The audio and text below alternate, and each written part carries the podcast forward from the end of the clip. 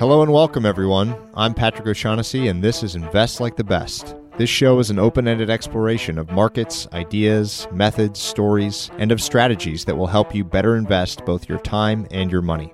You can learn more and stay up to date at investorfieldguide.com. Patrick O'Shaughnessy is the CEO of O'Shaughnessy Asset Management. All opinions expressed by Patrick and podcast guests are solely their own opinions and do not reflect the opinion of O'Shaughnessy Asset Management. This podcast is for informational purposes only and should not be relied upon as a basis for investment decisions. Clients of O'Shaughnessy Asset Management may maintain positions in the securities discussed in this podcast. My guest this week is Stephanie Cohen, who is the Chief Strategy Officer for Goldman Sachs and a member of their management committee. Prior to her current role, she spent the majority of her career in the investment banking and M&A divisions at Goldman. We discussed lessons learned from her career in M&A and the many initiatives she leads now at the firm. I really enjoyed her perspective on how a big, established firm like Goldman can balance innovation with improving existing businesses. Please enjoy our conversation. You mentioned this idea of synergies, and I'm very interested in the M&A side to know sort of the pure and impure motives from both sides, acquirer and acquiree, for doing these sorts of deals. So there's some literature that suggests that the average M&A deal is not good for the acquiring company. I'm curious to hear your thoughts on that having been on the inside. That's a very like quant take, not a company by company take. So what do you think the right reasons are where the most value is created for a big, let's say merger or acquisition? And then the second question will be what are the wrong ways to do this?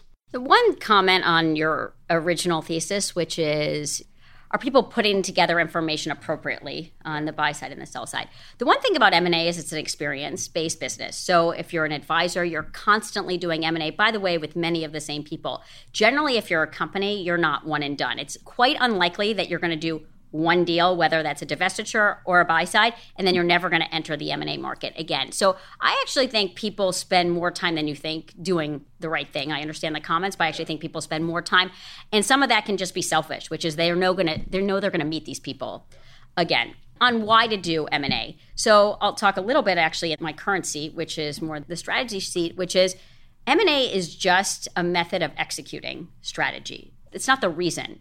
And we'll talk about strategic M&A versus more financially oriented financial sponsor related M&A. But if you're a strategic buyer, M&A is a way to achieve your strategy. So I think it's really important that you actually have a strategy and so you know where you're headed and then you know whether or not you can achieve things organically, inorganically and how to compare the two. And so I think people who are doing M&A well are just doing it as part of their everyday business in terms of trying to drive their strategy. And we find more and more companies actually have those two things together in the same place. The bad reasons to do M&A are, are, the obvious, which is that you feel like your core business isn't growing and so then you're doing M&A to make up for that. And we, we certainly have examples in history where people have had a hard time keeping up with the market's expectations of their own growth and then they're doing M&A to chase that rather than doing it for strategic reasons. What's the most difficult deal that you were ever a part of? I worked on Fiat Chrysler, which was when Chrysler, yeah, when Chrysler paid off the the U.S. government, and so that was very hard time for the world, and it was really important to the company to get out from underneath the US government and to basically give them a return on their investment and to be a private enterprise and to be able to move forward. And it was a time from an economic perspective where it wasn't clear where the world was headed. It certainly was complicated because there were multiple governments actually in there. The Canadian government and the US government was there in addition to the pension having a perspective.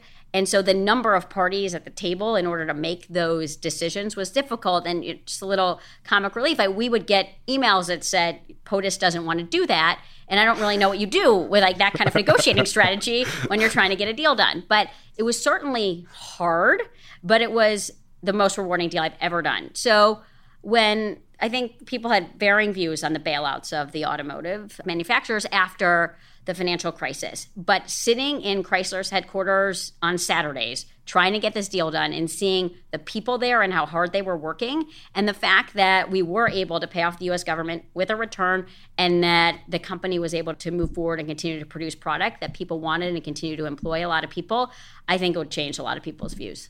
What were the lever points that mattered most in that deal? So you mentioned all these different people at the table, a lot of people to satisfy. What was sort of the most value add from your seat that you did to facilitate the transaction? I think a lot of people believe that M&A is a zero sum game. So people believe that I win you lose and that that's what a negotiation is like. And so that for every point there's a winner and there's a loser. And I think that's just not true actually. I think that's there are ways particularly in m&a where what ultimately matters is what does the pro forma combined entity look like and is that going to drive value ultimately going forward? I think there are ways to create value for both whether that's through capital structure whether that's through making sure that when you're marketing the story to new investors or rating agencies that you're telling the story in a way that gets the optimal outcome for the company. I think you end up creating value for the company which ultimately allows them to provide more return to the shareholders or the people that are getting cashed out. So I think you can show up at the table and decide that it's just about winning and losing, or you could decide that we have great companies and we're going to try to figure out a way for them to have the right capital structure to grow while providing appropriate return to the previous.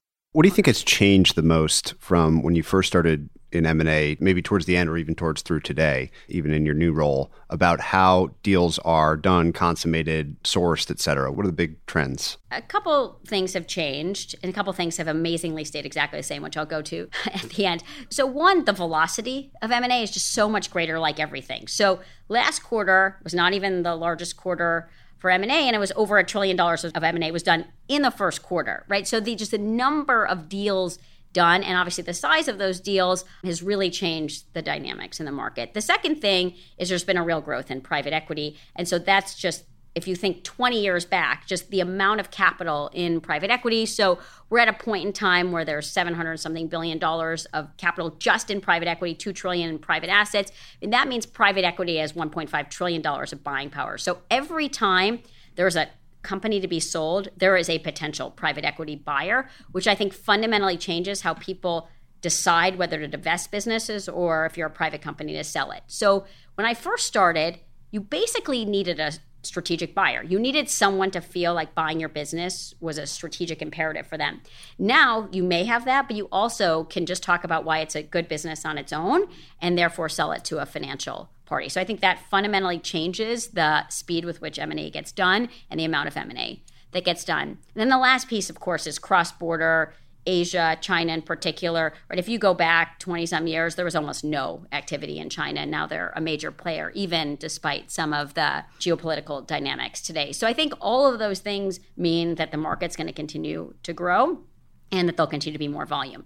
What hasn't changed is amazingly, so I talked about the data room thing. Yes, that happens electronically, but M&A is amazingly analog today still. So my favorite example is so when I was an analyst and I wanted to go uptown and have dinner with my friends, I would have to look on the computer, find the restaurant, find the address, like maybe print it out, actually order a car by phone, like get in that car, like hope they actually knew how to navigate the streets and get there. And now that's just one swipe on a phone. That whole exercise is one swipe.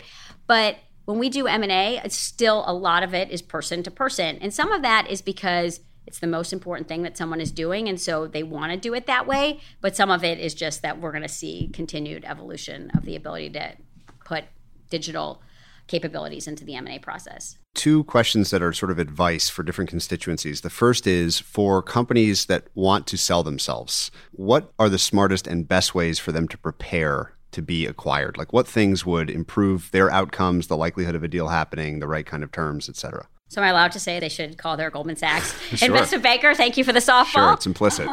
One of the things that I tell people, we tell people, is don't wait too long. And so what I mean by that is there are companies who decide that they have assets that they don't no longer own and they're no longer strategic. And the reality is the longer you wait, the longer you don't invest, the longer it's the last item on the list of things where you're putting new innovation or your best people in, the more that that business is going to atrophy. So having really proactive portfolio management of your business I think is really important. Could be one. Two, to build relationships early on with people who you think are potential buyers of those businesses, whether they be financial buyers or strategic buyers. One of the more awkward conversations is to set up a lunch with someone you've never met and say, Hi, I have this business. Would you like to buy it? That's not what you want. And so, spending time with people who can be partners or ultimate buyers.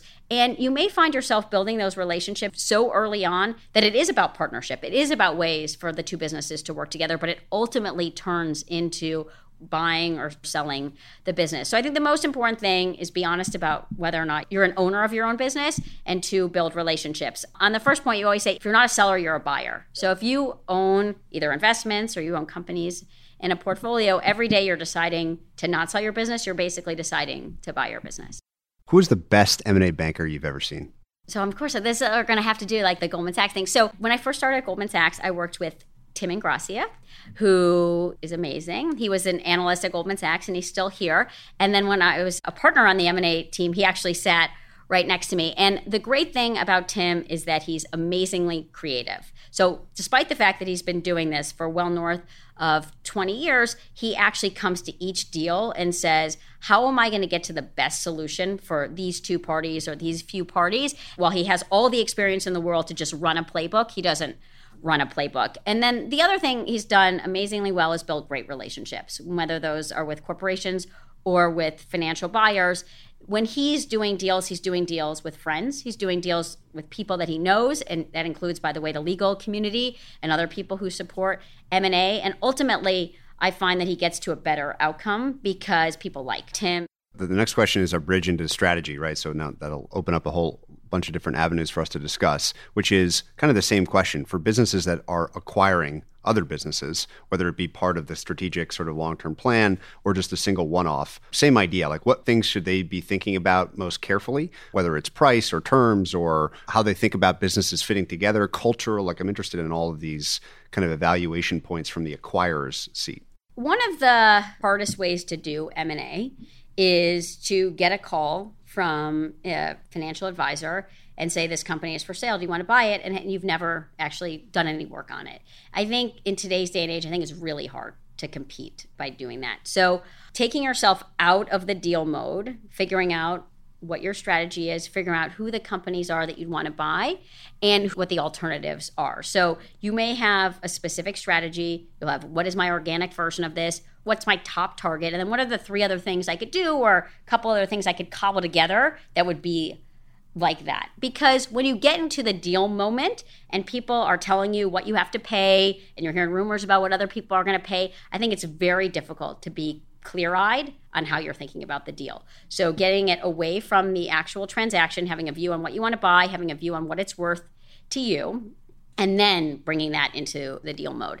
The second piece of it is you ultimately have to think creatively about the business. So, for example, you may have a perspective on the talent, how you're going to retain the talent. So, how do you design the right compensation packages so that when you acquire the business, you can bring them in and then you take that into account once you've done the deal? How do you think about what the integration strategy is? This is one of the things that, despite the fact that I was an M&A advisor, you've learned very quickly that your clients who are really good at buying businesses are not just thinking about the deal. They have the integration people sitting next to the deal people so that they know what's hard and what's easy and what synergies they can count on, what synergies you can't count on. And so having those integration people helps you get to the right answer as it relates to valuation. The other piece of it is I would make sure that you have what I would call a charm offensive as part of your M&A strategy. And so what I mean by that is ultimately most sellers will make decisions about who they sell companies to based on valuation.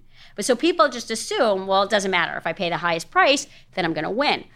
The reality is those two things are linked in a way that's hard to understand unless you're sitting in the deal dynamic, which is if you've developed a good relationship with the seller, chances are you're going to learn things that will help you get to the right answer for you, whether that's a higher or lower price. You'll just get more information. And then depending on the situation, whether it's a private company or otherwise, there may be situations where the seller actually does get to pick the home for the business. So the charm offensive is not soft and fluffy. It's really important. And you need to be pretty tactical about who the person is. And sometimes it's the CEO, and sometimes it's the head of the business, and sometimes it's someone unexpected for various reasons. And so there is a whole psychological, non financial component to this. And then the last comment I'd make is my clients who are quite good at M&A know what their walkaway price is. So they know at the point where it's gone too far, but they also know how to take into account strategic value. Because it's very hard. No one has a crystal ball. No one knows what that business is going to achieve. No one knows what your core business is going to achieve. No one knows what the synergies are going to be. So to assume that there's one singular right answer for what the value is, I think is naive. But when you have a matrix of different growth rates and different margins or whatever the right things are to vary, you know at what part of the matrix it's just not believable anymore. So having the management team all agreed on how you think about at what price we're gone and being very careful about communicating that to anyone, by the way, I think is important. A friend of mine talks about this as a he calls it relational alpha, which is like in my world, people don't talk about the value of I'm going to call it the charm offensive from now on. That's a much better term, but the point is great, and it, it's a great bridge into strategy. So you you talk about all of these kind of industrial businesses, which tend to be relatively speaking straightforward businesses, and now you're dealing with maybe a more complex world. Goldman itself, I want to talk about fintech and, and things like this. When you think about strategy, maybe just highlight at a high level what that even means to you. So, what does it mean to the business? What does it mean to you? And where do those two things intersect? So, having a strategy for Goldman for me is if I walk in the cafeteria and I pick a random person and I ask them, What is Goldman Sachs' strategy or what do you think we're focused on? And they can say something to me that's coherent. And then if I ask four or five other people, they say something that's similarly coherent and it's consistent. And same thing, the general person walking down the street are investors. I think it's important that people have a perspective on where we want to go. And so that's important to me from a strategy perspective. That's as much strategy as it is communication. And so we bring those things together. The second thing is I think it's important for people to understand how what they do every day influences impact and is related to this strategy because it has to be because people i think want to show up at work every day and feel like they're part of the overall story, mission. Yeah. They're part of the story, right? Exactly. So that's the the second piece, and so that's more complicated than you think in a company of thirty seven thousand people all over the world in multiple different businesses. And then the last piece, strategy for me, there is there's the we want to have leading total shareholder return. Very important. I also think we want to marry our strategy with the societal value that we're created alongside that.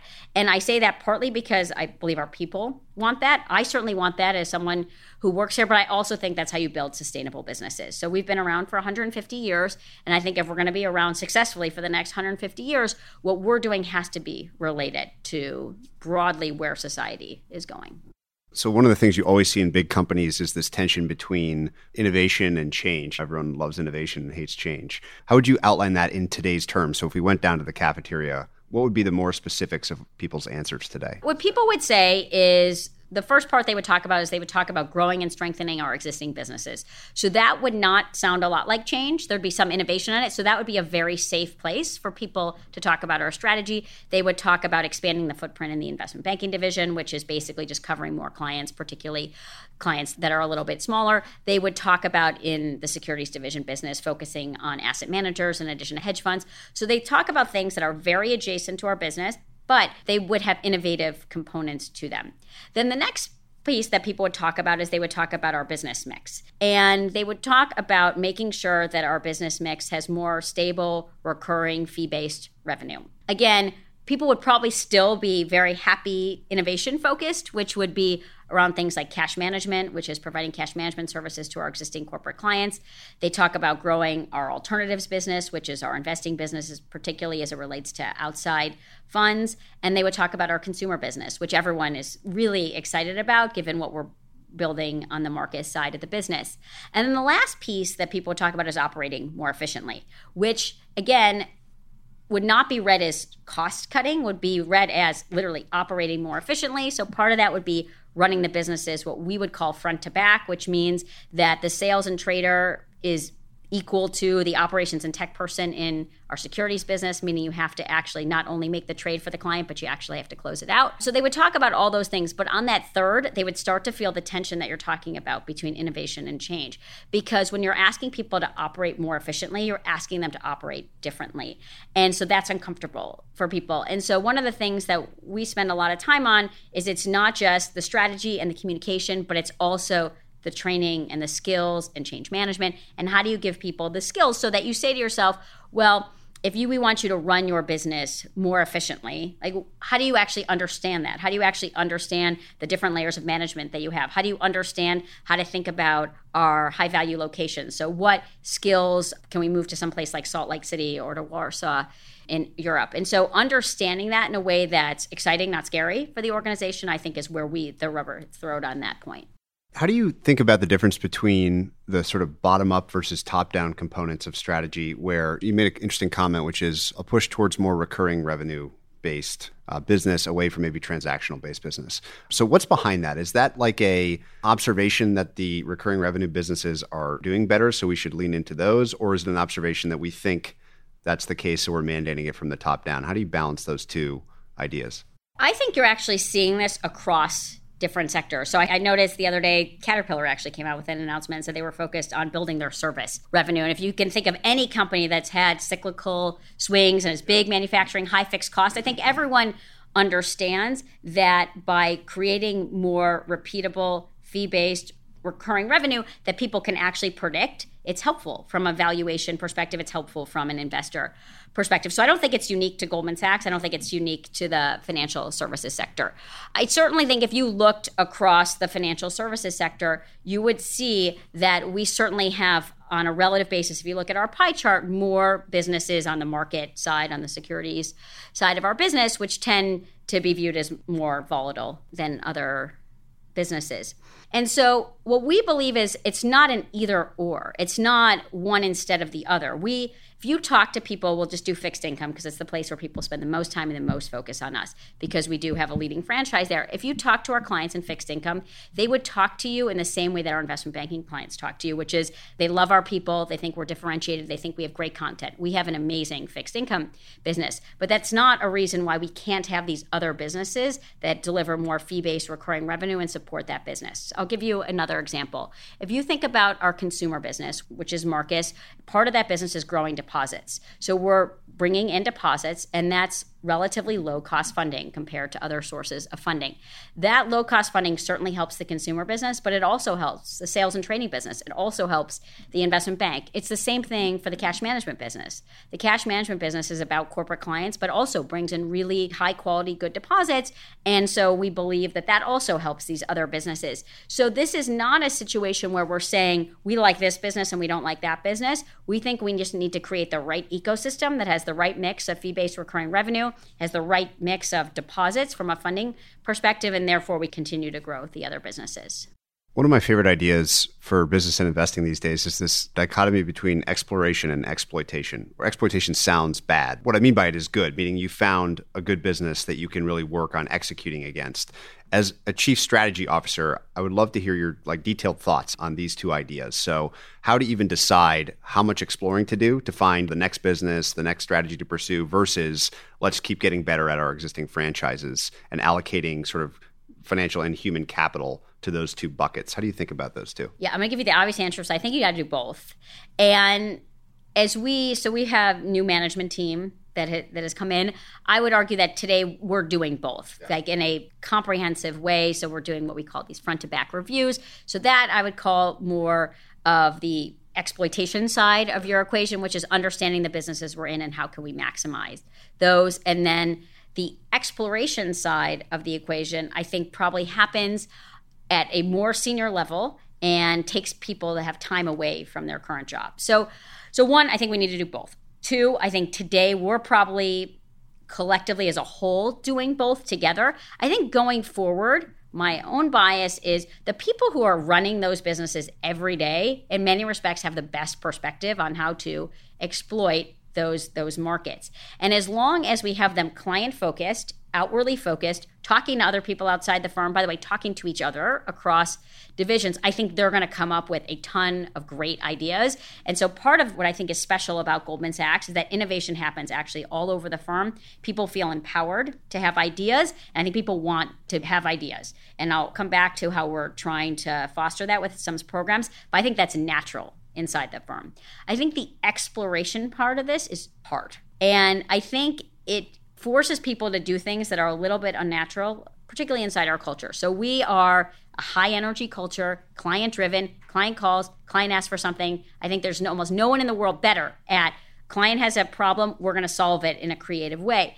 But the exploration side of this requires you to have quiet thoughts, to spend some time thinking about it. So I think it's our responsibility to give leaders time away. But I also think it's important to have people inside the organization and make sure they're out in those communities just having exploratory conversations. And so I'll give you some examples of what I mean by that. We have a world class investment bank in the technology space. They spend most of their time with technology companies trying to help them grow, do deals, raise capital. But by being in that community, we are seeing the future. You are seeing the future of where the world is headed in various different industries. And so figuring out a way to give them enough time to bring those back and to have conversations about it is important. Same thing on the investing side. We do a lot of investing that has nothing to do with financial institutions, but every once in a while, as part of that, you're seeing trends in other businesses, you're seeing things that other companies are doing that I think help to inform where we want to go. And the last piece is given how fast the world is moving, I have a bias that we can't do this on our own. And so we've got to figure out ways to partner with other companies to continue to drive forward innovation. I think the card we're doing with Apple is a really good example of that. On the everyone has ideas inside the firm, one of the things we launched when I started in my job was something called Accelerate. And the idea was very simple. We wanted people to feel like we were open to their ideas. We wanted a way to capture them, and we wanted a way to make sure that if they had ideas, we could actually turn them into businesses rather than have them get frustrated with having an idea and not being able to do anything with it. And one of the things we learned from that, which we thought we knew, was that wow, we had ideas. So we went out, we gave people a couple months, we got a thousand submissions, and we ultimately have narrowed those down and we funded around 10 of those. And so I think innovation is alive and well inside the organization. So what we're going to focus the most on is actually making sure when you have an idea, we can help you execute it. Within Accelerate, what does that submission look like? Like, what is the literal form that you have to submit an idea in? So, we had a lot of debate about this, and our original form was very simple because we wanted the barrier to entry to be very low because we wanted to actually hear what people had to say and we didn't want to waste people's time if we weren't going to actually do anything with their idea. Having said that, I think our barrier to entry is a little bit too low. In the first round, it's okay. It was a good inventory of ideas. The second time, we were more clear about big pillars of what we wanted. And we also are trying to help people find sponsors because what we found out was that, of course, it's about the quality of the idea course, it's about the people, but it's also about the sponsorship. And so, what we didn't want to do was end up in a place where we were funding things that had great sponsors, but not funding the best ideas. And so, we've tried to tweak a few things so that we can make sure the best ideas rise up. It's not just the ideas with the best sponsors. There should be a correlation, but there's not always a perfect correlation between those things. And so the thousand submissions was kind of a one page form. We then narrowed it down to about 150, and then we had those teams pitch. So, not really long presentations, relatively short presentations. It was very good for the organization. It was a good learning experience for people. It was good for the people who are watching them in terms of learning about the business. And then we narrowed it down further. Before we actually funded anything, we put all of the teams through what we call a sprint because the idea was we wanted to make sure that we hadn't chosen things that sounded like good ideas, but a week of intensive work would just tell you it wasn't a good idea. And so we ran a bunch of things through sprints. And what that did is it actually allowed us to tweak some of the ideas and get them to a better place so that they could be funded. It almost sounds like Y Combinator within Goldman. What are the early returns in terms of lessons learned about the different ideas? So, is there any common thread across the 10 or 15 ideas that stood out? I think the common thread was what we wanted, which is that they tended to be cross divisional ideas that were sitting in one division but were relevant to another division and that those were the hardest things to get done because you had a situation where someone had a really good idea the people on their team would say yeah that's a great idea but it has nothing to do with my day job and no one could actually help them get the idea done. So we achieved what we wanted which was that we found things where they needed outside help in order to get their ideas done. That that would be the first thing.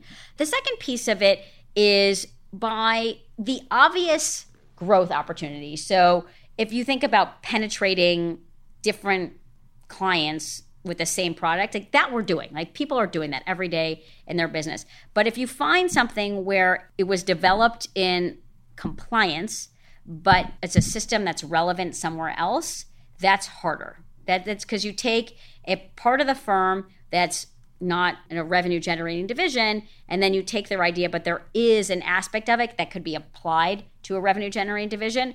We had people who could bridge that mentally, but that takes a lot of caring to actually take that product and move it over in a way that that works for the organization. And then what's the next step in terms of you identify a, a list? Let's say there's one perfect thing to pursue. Is that handed to the person that originated it? And how do you manage something like that? It's a very good question. And so we spent a lot of time on this. So the idea is if you if it's your idea, it's a team's idea, you can go with the idea. So you quit your job and you go do it and we have a bunch of protections around that to make that palatable for people or you can become the chairperson of the board and then you get someone else to do it. The vast majority of people went and did their idea. There's a few ideas where they didn't need to do it 100% of their time but we generally have a bias that if you're going to do this you're going to go do it. You need to be committed. The whole problem and the whole reason the stuff wasn't getting done is because it was part-time. It was weekends and nights right? It wasn't their job. And so you need to make this someone's job if we've decided that we're going to fund it. So the vast majority of people have gone to go with their idea. The other thing it's created is there's a group of people inside the firm who like this type of work. So they will work with one project, but they may want to then go to another project and they have a specific skill set that allows them to grow new businesses. And it was important to us that we actually nurture and build that talent inside Goldman Sachs, that the talent actually existed here. There's plenty of places where maybe the talent doesn't belong here, it belongs somewhere else, and that's more of the partnering stuff that I talked about earlier. But the idea that you can have a career inside Goldman Sachs that's about building new businesses, we think is important. So we've danced around the idea of finance and technology and those worlds sort of colliding. I'm really interested to hear your perspective on early stage, let's say fintech, the threat or opportunity that it represents to big established financial institutions, and then maybe differences. You know, you mentioned helping tech, big technology companies now from more of like an M&A advisory standpoint versus your role in industrials. Just your whole kind of take on these two massive gravitational fields sort of colliding with each other would be an interesting topic. So we believe fintech is an opportunity for institutions like ours. So a couple points on that, just to be totally direct. So historically, we've tended to build a lot of stuff on our own. We have excellent people in engineering and technology, and we've tended to build a lot of things on our own.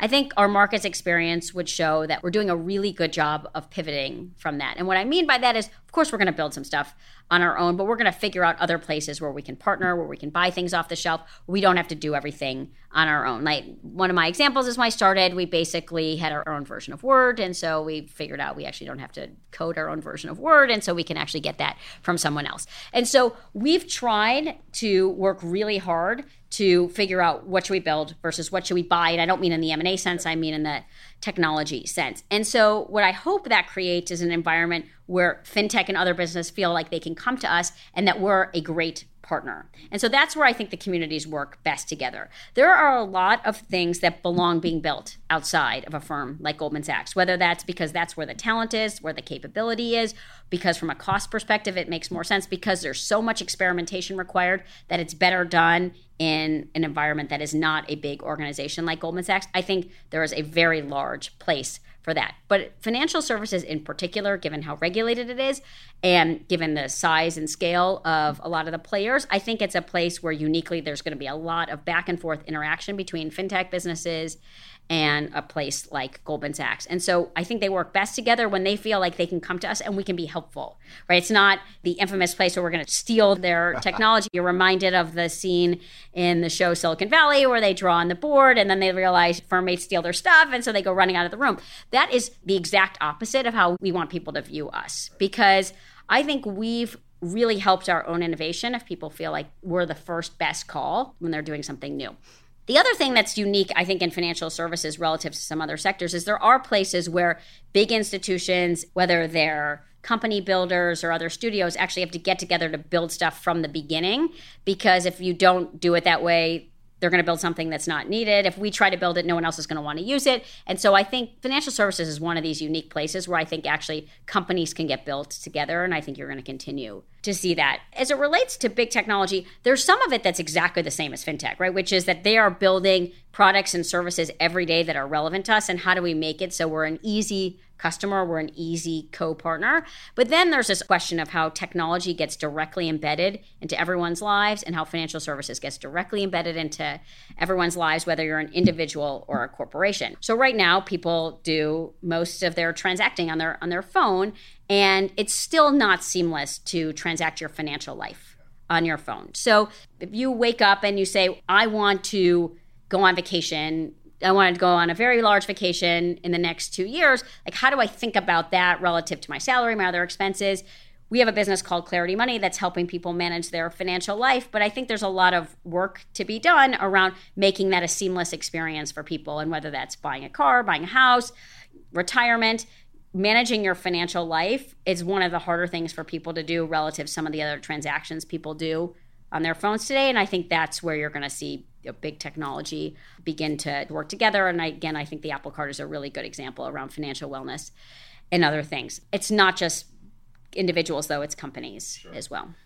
We talked before we started recording about some time we spent with our mutual friend David talking to some earlier stage technology investors. Probably not just fintech specific. These investors are general purpose early stage investors. What are some of the lessons you learned from spending time with some of these, we'll call them elite, very well known early stage investors that you think has become valuable, if anything, to your role in strategy? They are very helpful to talk to people who are willing to be direct with you and who are going to give you real feedback. And so I think they've given us very good feedback on how to engage with them and how to engage with companies, how to make ourselves easier to deal with. But what really matters, right? Obviously, everyone would like for them to show up, have a product, us buy it, and that would be the end of the story and not have to go through compliance and legal and cyber and everything else.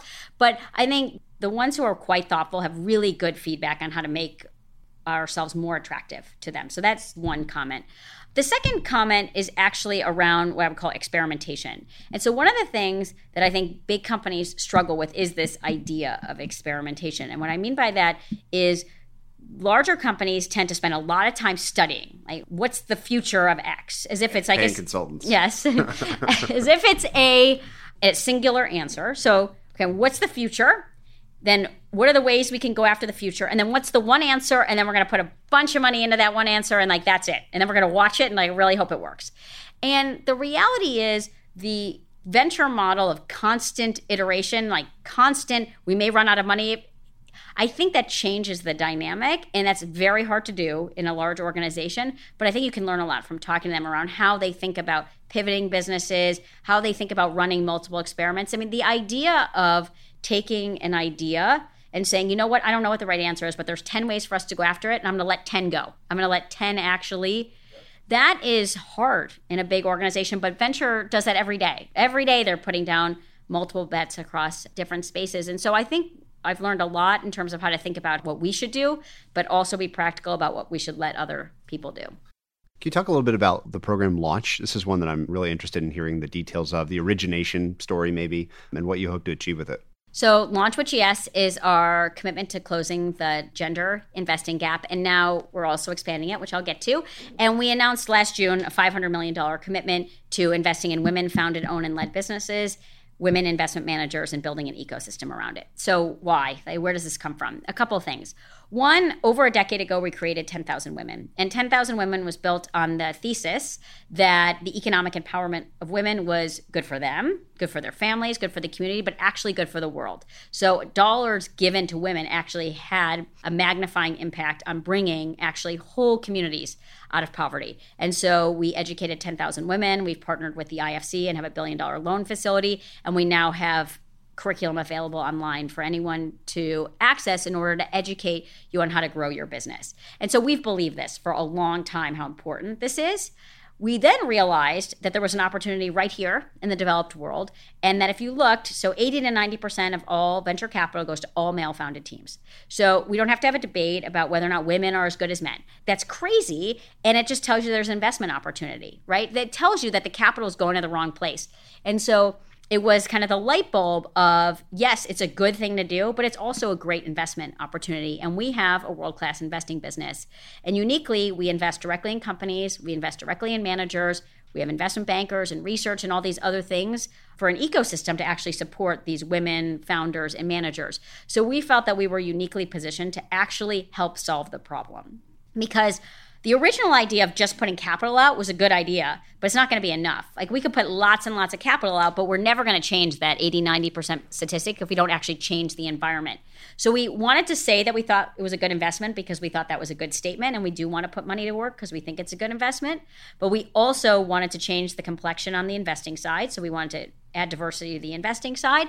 And then the other thing we wanted to do was make sure we built an ecosystem because we're going to say no all the time, right? All the investors will know that you say no a lot more than you say yes.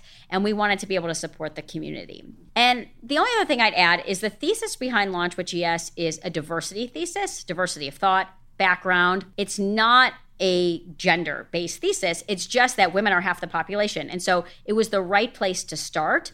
But we've recently announced that we're going to expand that to include people of color because what we're really trying to do is we're trying to say there are underrepresented groups of people who are not getting capital. That's bad for the world, but it's also a great investment. What have you learned about what else is missing beyond capital? So, capital is one big part of the equation, really important part, but what other elements leverage points again are important to focus on for those of us in the world that want this to happen and want to take action to make it happen beyond just providing pool of capital to invest in businesses. The network is actually really important. So there's a lot of data around the importance of warm introductions. And so depending on the data you look at i think it's something like investment is 13 times more likely to get through investment committee if it's a warm introduction. And so what we're seeing is that diverse communities are not participating in the network because it's a casual network, it's a network of friends. And so what we need to do is create networks where it's not a women's network and a black network and a Hispanic network, it's an everyone network. It's a network of people that have common desires as it relates to what they want to invest in. They have views around how to grow certain types of businesses. And so what we found is that the network piece of it is really important because the network piece magnifies a bunch of things. So what do I mean by that? It's the warm introduction, but it's also what's your investor deck look like? Who are the investors you're supposed to approach? Who are the ones that if you approach them and they say yes, you're going to get 10 more? There's a group of people that actually know how the system works and there's a group of people that don't. You'll see it in cohorts of business school classes, right? You'll you'll look at certain business school classes and see there are a bunch of really successful companies in those business school classes. So maybe it was the water they were drinking when they were in business school, but what it really is is that they were working together and they were helping each other. And so what we're really trying to do is have these women but also men help how does that look? Like, what does the rubber meets the road sure. so network building look like? We we had an event in San Francisco not that long ago, and we brought together very well known founders, and we brought together VCs who you would know, and then we brought women founders who are very early stage, just building their companies. We're very excited, but they wouldn't be in the room with those people. And then we also brought women who are working either in investing businesses today or trying to raise funds.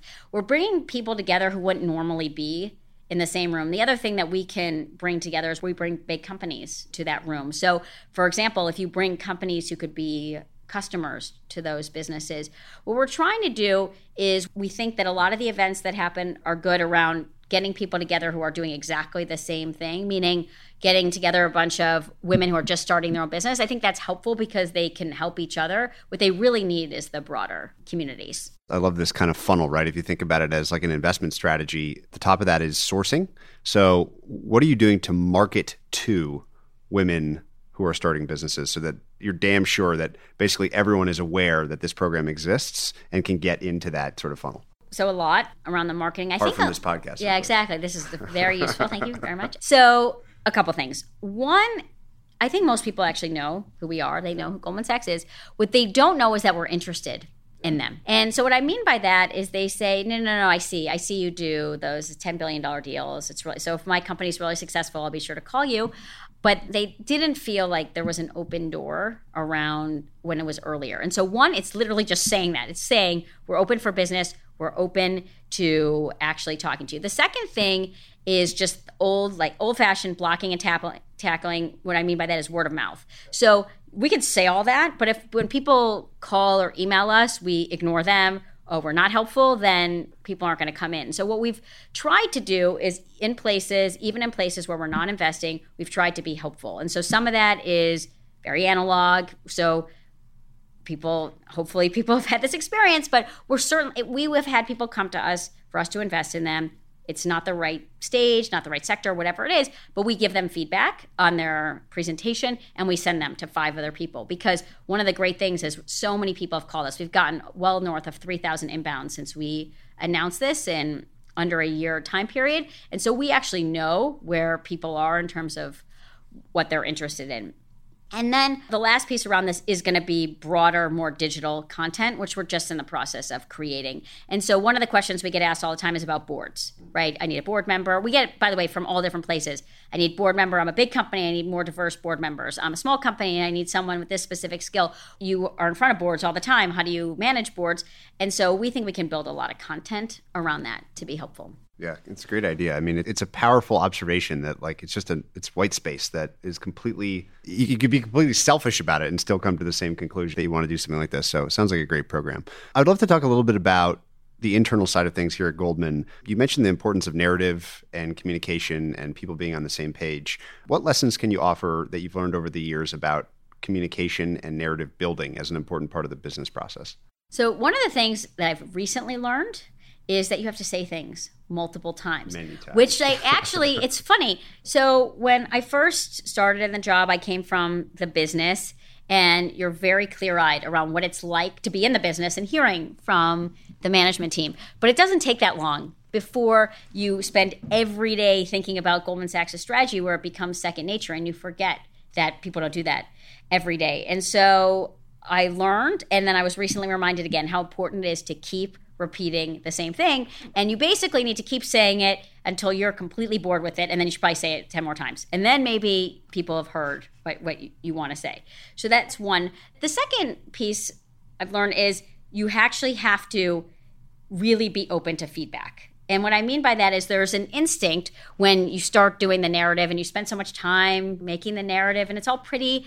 And then you go out and say it, and then people give you feedback. And then you're like, Are you crazy? Like, you don't understand this, you understand that. And you get very defensive. And then you just shut everyone down. And so it's a natural instinct, but it's really important because what you find is people actually really understand the narrative when they're engaged with it, when they actually are allowed to debate it, when they're allowed to have a point of view around it. So I think it's really important that you're actually open to feedback. And then the last thing, and I will make an open call that we're open to ideas around this.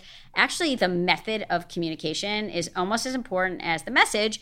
And we have something like 60% of our population is millennials. Like we have a wide range of people inside this organization who are going to consume communication and media in a different way. Addition to, by the way, everyone outside of Goldman Sachs, whether that's our clients or what's the, the general public. And I think we have to remember that just because we communicated something in one way, we may have missed a whole population. So we're working on that. We'll take advice. The old medium is the message idea. Yeah. It's really powerful. What about talent? People development internally on that work for you specifically is I guess what I'm most interested in. What advice would you give or what have you learned about developing I mean, I'm sure most people you hire are talented in some way, sort of innately, but in terms of developing them internally, how do you think about that? A couple of things. One of the things I've learned actually from people outside the firm, which I think is a good lesson, is we do hire. We hire amazing people. So we get a tremendous number of applicants. We are blessed with that. And so we hire amazing people. But not everyone succeeds 100% of the time. And I think trying to figure out are they not succeeding because they don't belong at Goldman Sachs or because you have them in the wrong job. So that's one of the things we're actually trying to get better at, which is this moving people around to make sure we actually have put people in the right seat. The second piece of it is the obvious, which is you need to make sure that people feel supported and mentored. And there's the very traditional you show up at the firm, you get a mentor, that's fine. Like that that's good.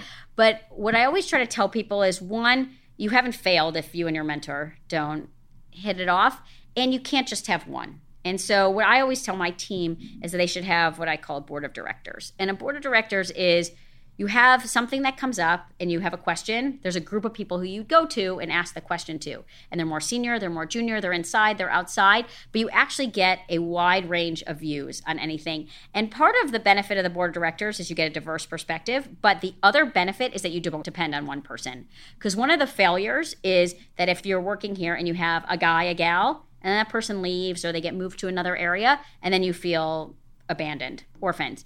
And I think in a firm of 37,000 people, you can't have one person. You have to have a board of directors. And then the last thing is for managers, but also for the people at every level, you need to let people move around because people want to move around.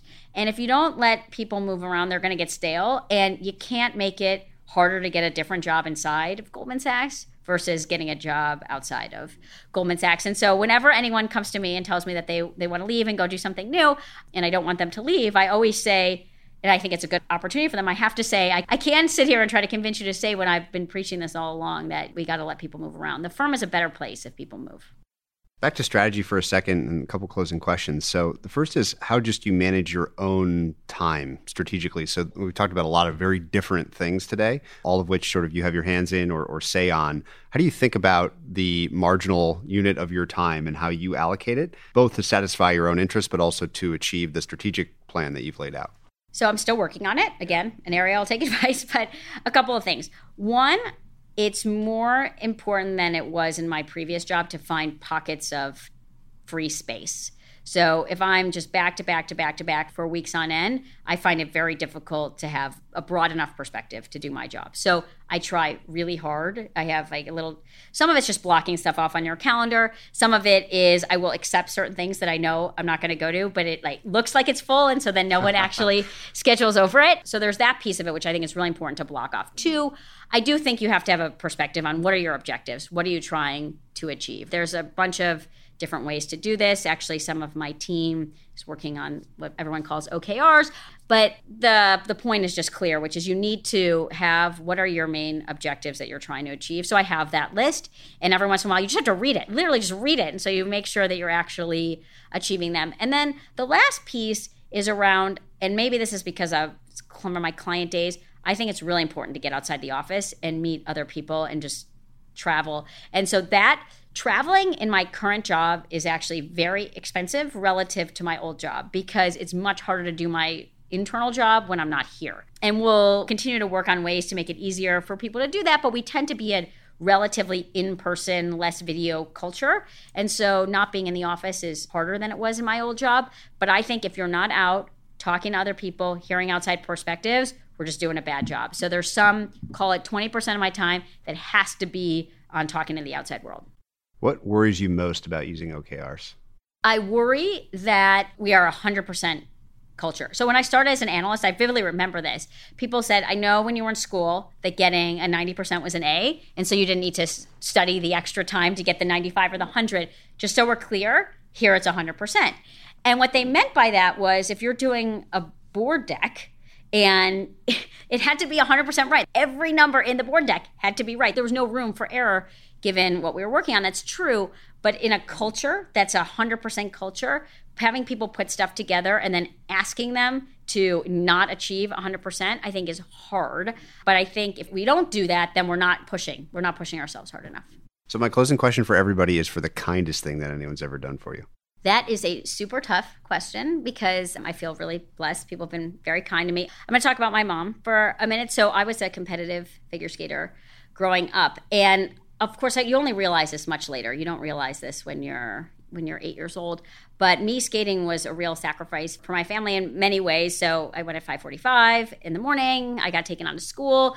I went in the afternoon, and my mom did all that, and my dad too, without really ever saying anything, without talking to me about what she was giving up from a career perspective, from a monetary perspective, and then the other thing was it was hard being a skater standing in front of the judges with the audience like all that is actually taxing on a young person but they were super supportive of that and everything, all the drama and everything else that goes around it. And I think it's the most important thing I did. I think it's turned me into who I am today. So I'll always be grateful for that. I'm curious because we have kids the same age. We figured out before we started recording how you think about that with your kids. It's something that in this area, especially, we live in sort of this pressure cooker area where kids often are super competitive very early on. Any thoughts on that? I mean, obviously, it was formative for you. So, so I important. there's this moment that I remember. My parents always talk about it. I went to my parents and asked them to compete. I said I want to compete, and I Op- won. Opt in. I, I was an opt in, and I won my first competition, which I think is like the whole reason why I did it, which is probably a bad reason, but it's probably true. And so we've tried to do the same thing with our kids. So six and two, the two year old, it's a little bit too young for it, but my my son we've tried really hard to not push him and have him find something he loves. And I'll just give you the specific example because it's kind of fun. So we don't watch a lot of sports on TV. And so he's not big on soccer, basketball, or baseball. At some point in time, you have the New York City anxiety around, you know, what's your kid going to do? But my only the people in New York absolutely understand what I'm talking about, probably in California too, for that matter. So, my husband's a great skier. I am not a great skier because my skating coaches wouldn't let me ski, but I figured it out. And my son loves skiing. Of course, you, you find that out not that long ago, but he, like every chance he gets, he's going skiing. Like, no one's keeping him up. No one is forcing him to be on that mountain. He's on that mountain from the time it opens to the time it closes with a very short break for lunch. And so we're trying to figure out a way to nurture that in a way that doesn't make it crazy. He's asked us if he can ski race, and, and we'll do that if he wants to. But it's we've tried to make it very kid directed. Well, this has been wide ranging and, and, a ton of ton of interesting new stuff for me personally. So I appreciate the time and, and all the lessons. Great, it's great to be here. Thanks. Hey everyone, Patrick here again. To find more episodes of Invest Like the Best, go to investorfieldguide.com forward slash podcast. If you're a book lover, you can also sign up for my book club at investorfieldguide.com forward slash book club. After you sign up, you'll receive a full investor curriculum right away and then three to four suggestions of new books every month. You can also follow me on Twitter at Patrick underscore Oshag, O S H A G. If you enjoy the show, please leave a quick review for us on iTunes, which will help more people discover Invest Like the Best. Thanks so much for listening.